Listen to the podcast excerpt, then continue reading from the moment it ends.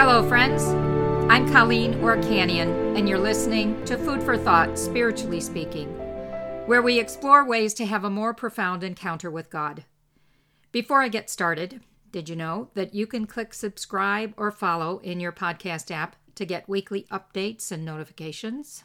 Yep. I hope you'll do that. And if you like what you hear, please share this with others or send me a message on my website at colleenorchanian.com. Now for today's episode called More, More, More. I've done several talks recently on prayer, and I felt called to do an episode to encourage you in your prayer journey. If asked, most people would say they want a better prayer life. That does not necessarily mean their prayer life is dry more likely, it's because they know God always has more. What is more? What does that mean? It's different for each person because each of us is unique and our relationship with God is unique. I cannot give you five steps to a vibrant prayer life. Your five steps will be different from mine, and your five steps 10 years from now will be different from your five steps today. Many of you know that I have a ministry as a spiritual director. I meet with people one on one to help them better recognize God's movement in their lives and more clearly hear His voice. We talk a lot about prayer. My suggestions to those I meet with are never the same because each person is in a unique place with God. I share that as a preface to this episode because prayer is such a personal experience. What is it? What is prayer? It's a lifting of the heart and mind to God. Sometimes we pray in a group, like a prayer meeting or a worship service. Sometimes we pray with a friend for their specific needs. And sometimes we pray alone, just me and God. Chances are it's the praying alone part that we want to improve. Jesus said in Matthew 6 6, But when you pray, go into your room, close the door, and pray to your Father who is unseen. Then your Father, who sees what is done in secret, will reward you. We know that Jesus often went off alone to pray. As busy as he was, he took time away to pray. Sometimes he prayed all night. I've never done that, but I know someone who has, who was called to pray all night, and so she did. How would you do that? Pray all night. It's likely you would use different forms of prayer. The Catechism of the Catholic Church describes two types of prayer vocal prayer and mental prayer. Vocal prayer is the kind of prayer we learned as a child, prayers that we memorized the guardian angel prayer, the Lord's Prayer, Hail Mary, and Glory Be. Or it could be a devotional prayer like the Rosary, the Divine Mercy Chaplet, and the Angelus. We can pray the Liturgy of the Hours or the Psalms. Jesus often prayed the Psalms, even from the cross. Vocal prayer can also be something simple, like the Jesus Prayer Jesus, Son of God, have mercy on me, a sinner. The beauty of vocal prayer, these prayers we read or say by heart, is that we make the words our own as we say them. It's like saying, I love you to your husband or wife or child. You don't just say the words, you make them your own each time you speak them. The risk with vocal prayer is that you can get into the habit of saying your prayers more than praying. For over 20 years, my father would say a specific set of 15 prayers each day. He felt a duty to say them and got to the point that he was simply reading rather than praying. His spiritual director asked him what it would mean if he stopped saying those particular prayers. He had never considered that question before. God was calling him to a different form of prayer, and my dad listened and made a change. He still had some vocal prayer, but he added more mental prayer. Mental prayer takes two forms meditative prayer and contemplative prayer. Meditative prayer begins with some spiritual reading or truth. It could be a scripture passage, a quote from a spiritual classic, or an attribute of God. Here are some examples of each of those. A scripture passage.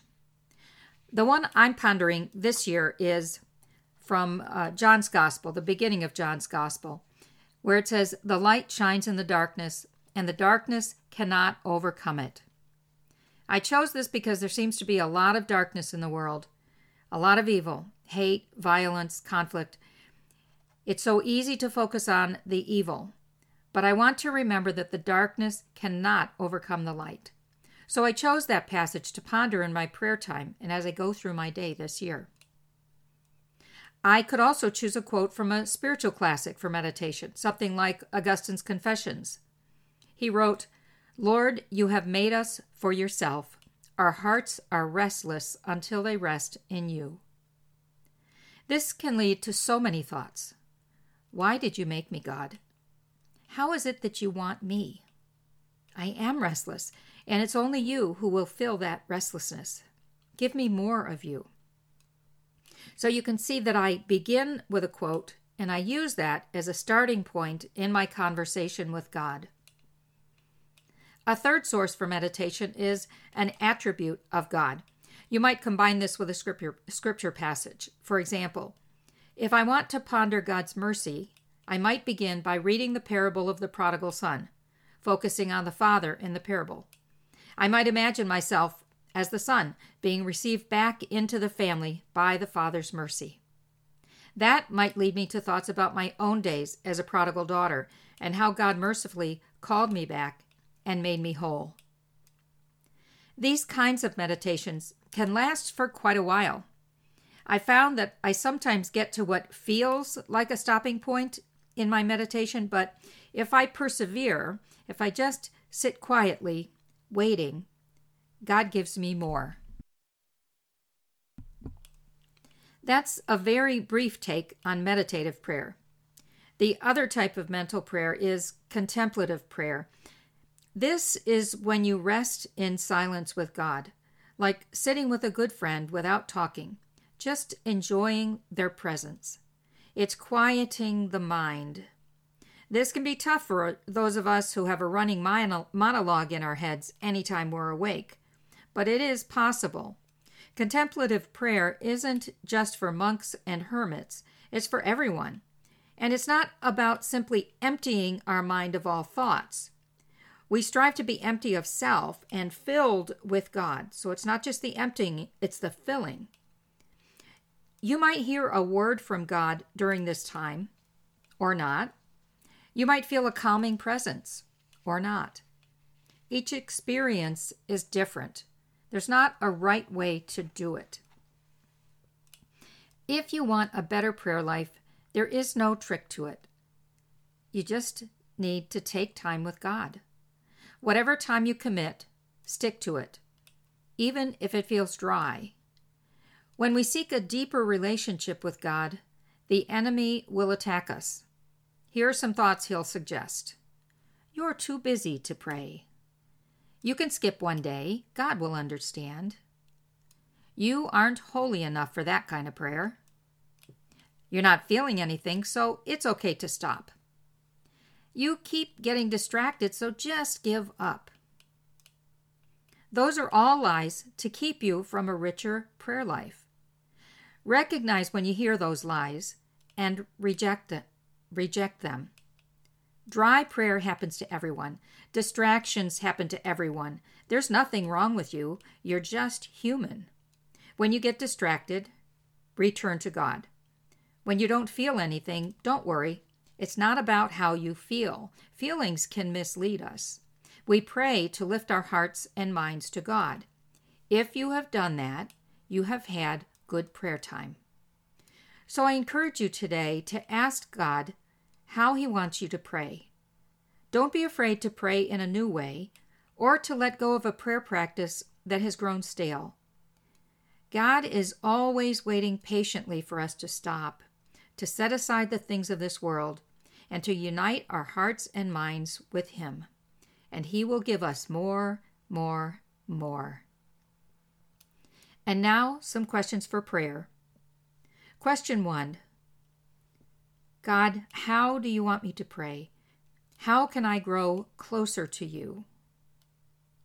And question two What lies of the enemy have I accepted? And how can I more quickly reject them and strengthen my prayer life? That's all our food for today. Thank you for listening. If you found it helpful, please share this podcast with a friend. And may God bless you in just the way you need today.